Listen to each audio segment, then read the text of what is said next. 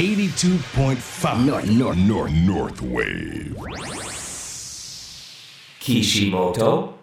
たこやの頭の中。どうもベーカリープロデューサーの岸本拓也です。こんばんは、ハイジです。この番組はベーカリープロデューサー岸本拓也さんの頭の中にパカッと切り込みを入れてほじくってみたり挟んだりしていく番組です。岸本さん、はい素敵なキャップ被ってますね。実はね、今日シンガポールから帰ってきたばっかだったんです。あ、おかえりなさい。飛行機もだいぶ遅れて、はい、この気候の違いっていうんですかね。なんか昨日夜までちょうどシンガポールで空港でもやっぱり飲んでたわけですよ、今日ここ行ったの不思議な感覚ですけどねそうこの帽子だけはどうしてもなんかリアルに伝えたいなと思って鮮度を持ってきたいなってことで、はい、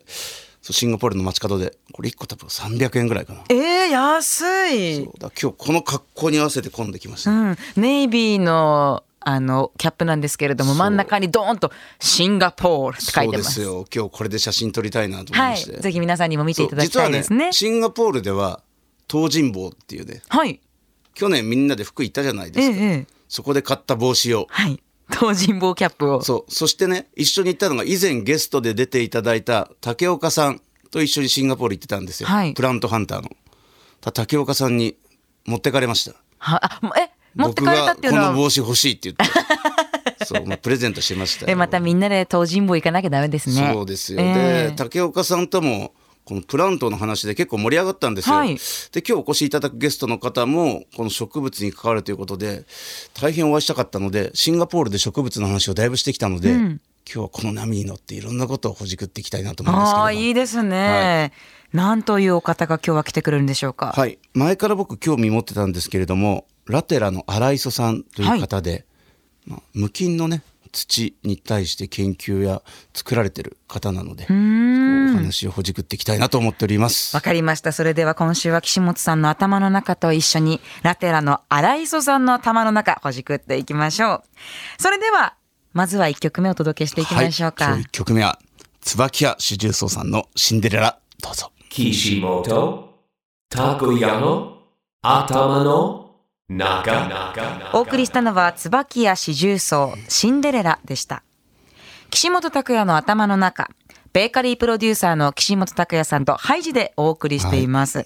それではお迎えしましょう、今週はラテラの代表荒磯真也さんをお迎えしました。こんばんは。こんばんは。こんばんは。よろしくお願いします。ラテラ荒磯さんとご紹介をね岸本さんからいただきましたが、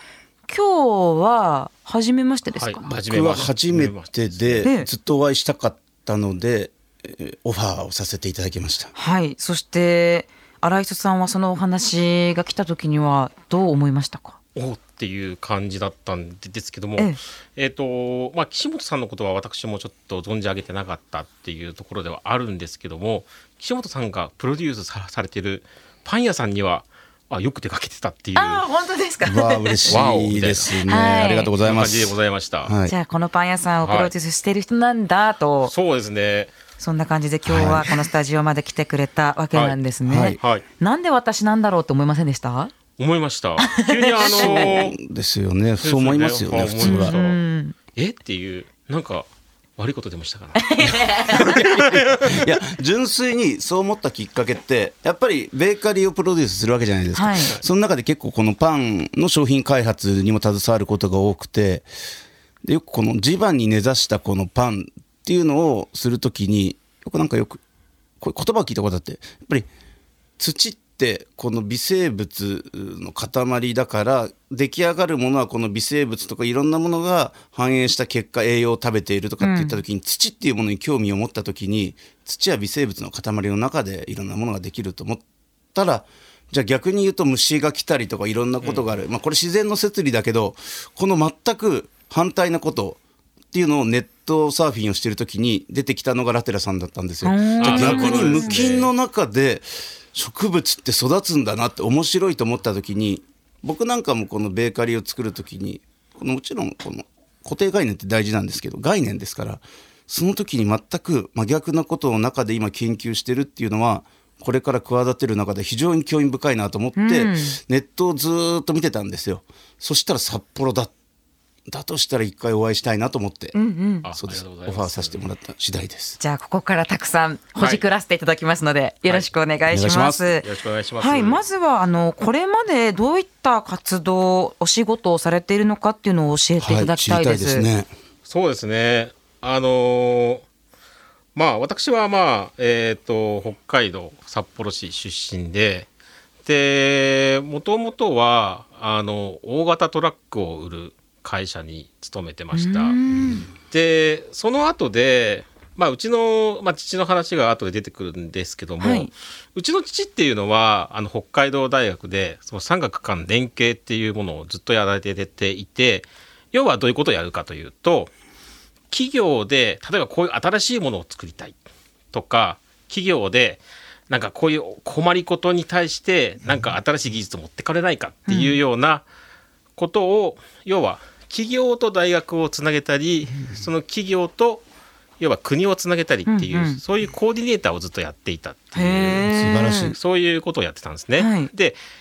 やはりそういうような、父の背中を見て育ってるので、順風満々にこのまま営業マンやっててもよかったんですけど、これで本当いいのかなっていうふうに思いまして、でその時に僕もやっぱりその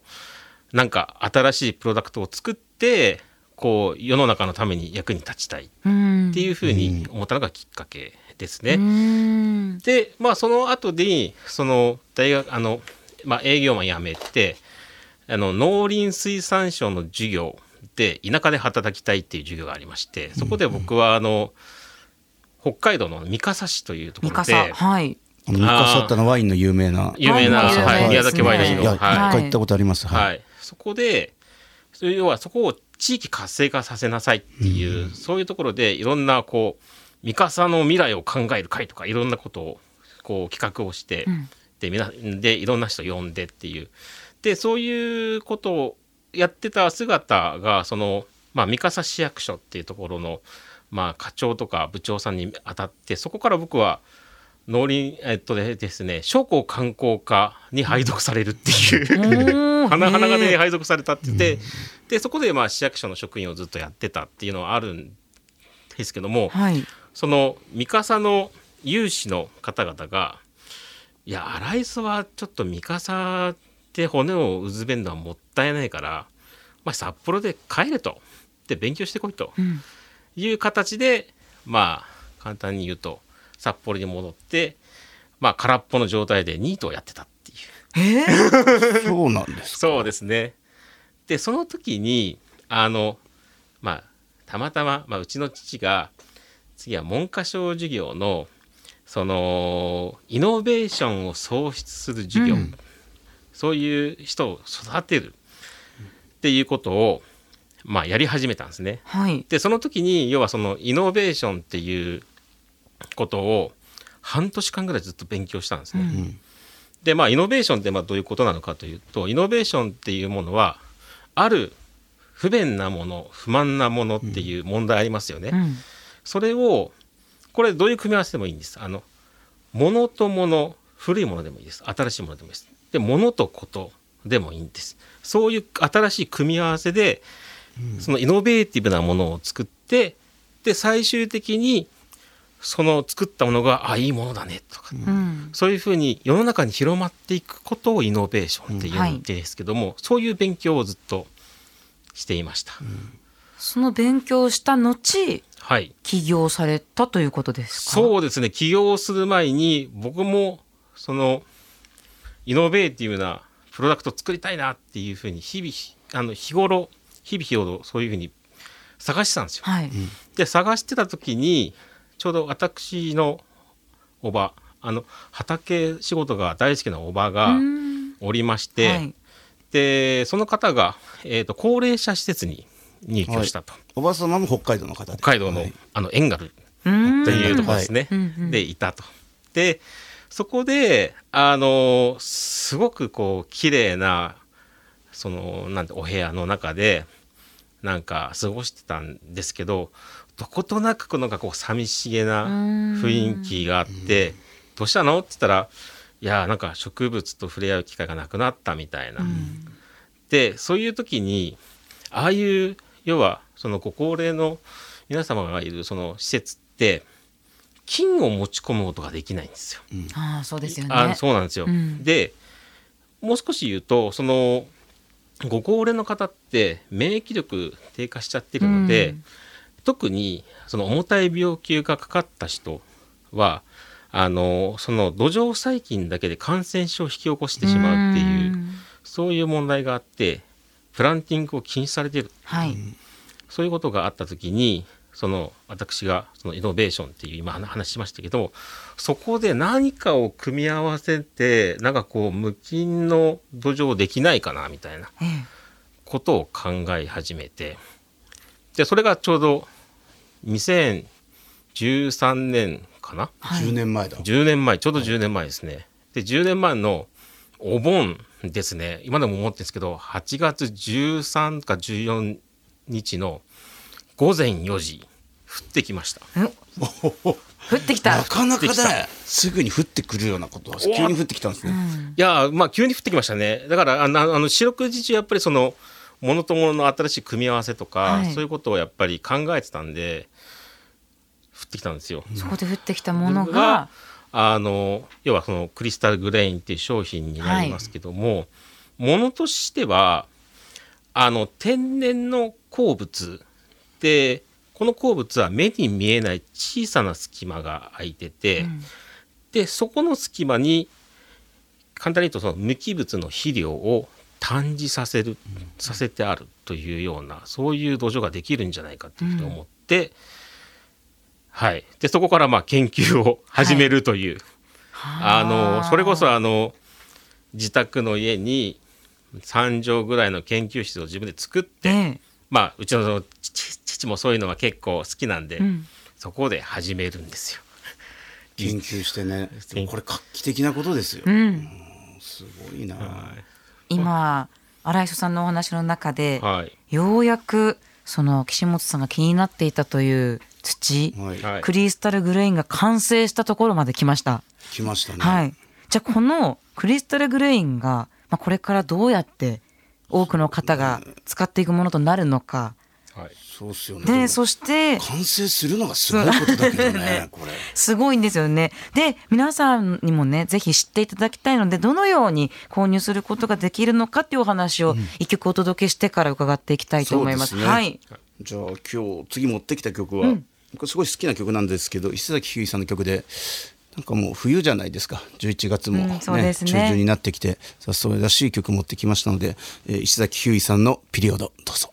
岸本拓也の頭の中。岸本拓也の頭の中。今週は無菌人工培養土の開発研究をされている企業ラテラの代表荒磯さんをお迎えしています、はい、お話しいただきましたそのクリスタルグレイン、はい、今日持ってきていただいたんですよね。そうです実はすごい今日欲しかったのでよかったです、うん、今日僕の話っていうか荒井さんの話なんですけど実は昨日シンガポール行ってて、はい、シンガポールの植物園も行ってたんですよ、はい、で最後ギフトショップでもこのようなものとか見たんだけどやっぱり持って帰ってこれないじゃないですか。うんた時にこの土は本当いいなと思いましてクリスタルグレインについて聞きたいですね、はい、クリスタルグレインは無菌人工培養土ということですけれどもどういった使い方をするものなんですか。はい、これはまあごく一般的な園芸と同じで、はい自分の好きな器とか何でもいいんですよ、はい、そこにこのクリスタルグレインを入れてもらって、うん、そこにまあ野菜用だったらまあ種を植えてもらって、うんうん、水やりをすればあとは最終的にはリーフレタスができたり、はい、そういう風になる、じゃあもうすごいいつも園芸されてる方とかでしたら特に変わった使い方じゃなくていつも通り、うん、そうですね、うん、もしかするともっと普通の今一般的に売られてる園芸というかその土っていうのは完成されてないですね。そこにまた肥料を加えたりなんだりっていうであれがまた1対1で何かをこうやってくださいとかっていろいろ結構難しいんですよ、うんはい、それ一切いらないですこれだけでいいわけなんですね、はい、すごいな、はい、荒磯さんが特にこれはおすすめだよみたいな適してるこう植物とか野菜とかってあるんですか。ですねまあ何でもいけるんですけど、うん、私は結構ロマンチストなんで、クリスマス12月、24日に合わせて、はい、ミニひまわりを咲かしたことがあります。ミニひまわり、すごい。ひまわりも咲くんですね。咲きますね。で、ミニひまわりって、そのひまわりの花言葉ってすごく素敵で、私はそういう人いませんけど、なんか好きな人と育ててもらったらすごく素敵だなと思いながらさっきの前置きいませんけどいてもいいじゃないですか。冬のひまわりって本当冬ですよね。そうです。冬のひまわりってロマンチックですね、クリスマスにちゃんとですね、咲かすことができるんですよ。種を植えて60日後にちゃんとファってこう花が咲かせれることができて、面白い。すごい、そういったじゃあ、例えば季節を、関係なくというところもメリットの一つって感じなんですかね。そうですね、室内であれば、あとはその光がやっぱり必要なんで、そのデスクライトみたいなもの、その光の強いものを当ててあげながら育てるっていうのが必須になりますけども、非常に簡単に作ることができますね。例えば比較的サボテンとか育てやすいですか。やっぱり育てやすいですね。発根もしやすい。やっぱり菌が、いない分、植物にとっても根をこう生やせやすいというか、そんな感じなんで、サボテンとかもしやすいですし、すごく大きく育てることができます。菌がいないのに育つとかすごいですよね。そう、それがだからさっき言った話、岸本さんが絶対こういろんなものの栄養素とか必要なものがあって育つって話してましたけれども、それが不思議だなと思って聞いてました。これが本当にイノベーティブですよね。そもそもなんですけど、植物っていうのはどういうふうに育つのかということで、これは小学校の本当は理科で習うんですけども、じゃあやってるはずなんですね。僕もやってたはずなんですけど、これ結構難しい話で、植物というのは地球が普遍的に持つミネラル成分と水と光を利用して自ら有機物ができるっていうのが植物っていう生物なんですよ。で、これがないと実はこの世界も成り立たないんですね。要はその、地球できて46億年が経ちますけども、46億年前どういうことが起きたかというと、まず陸上に上がってきたのはこの、植物の祖先モトカなんですね。そういうモトカがその地球上にあるその普遍的なミネラル成分と光とでもってこう要は成長していく、で森ができたり、でそういうことが整った環境で僕らの祖先じゃなくて、ありませんけど、それが陸上に上がってくるっていう、こういうふうなプロセスなんで、地球ももともと無菌だったって言った方がいいのかもしれないですね。あ、そういうことになりますよね。そこに水が必要となって、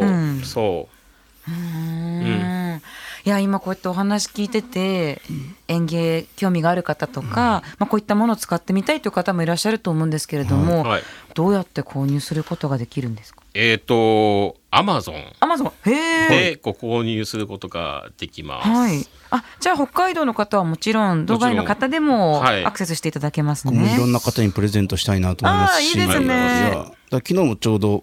プラントハンターって世界中から植物を輸入されてる方と一緒にシンガポール行ってたんですけど、そういった話でインテリアなどでもこういったのもっともっと利用したいなっていう時にこういうのがあればすごいなっていうのを、じゃあちょっと竹岡さんとイノベーティブしていただいて、次もう一回ゲストでお越しいただいた時に例えば竹岡さんと3人と逆に僕がもっと勉強したいですし、インテリア入れるとどうしても虫の心配になってしまうんですよ。だそういう時にこういった植物とこのクリスタルグリーン使えば可能性広がるなっていうのが面白いですね。そのために俺もこの土のことも勉強しながらもっと勉強したいと思いますね。じゃあその時に続きをたくさん聞かせていただくということで、僕も Amazon で買いますよこれ。ありがとうございます。残念ながらね、お別れの時間が近づいてきておりますが、もっともっと聞きたかった。そうですね、最後に岸本さんに何を育ててみたいか聞いてお別れしたいと思います。そうですね、このサボテン系が好きなので、そういったようなものを育てながら僕もイノベーティブにいいですね、エッジを利かして生きていきたいなと思います今日のキーワードはイノベーティブでした。ということでまたお話ぜひ伺わせてください。今週のゲストはラテラの代表荒磯真也さんでした。どうもありがとうございました。ありがとうございました。岸本さん面白かったですね。面白かったですね。ますます次もまたゲストにお越しいただきたいなと思っております。はい、ぜひその時にはね、私も一緒に聞かせていただきたいと思います。それでは良い週末を。ベーカリープロデューサーの岸本拓也でした。ハイジでした。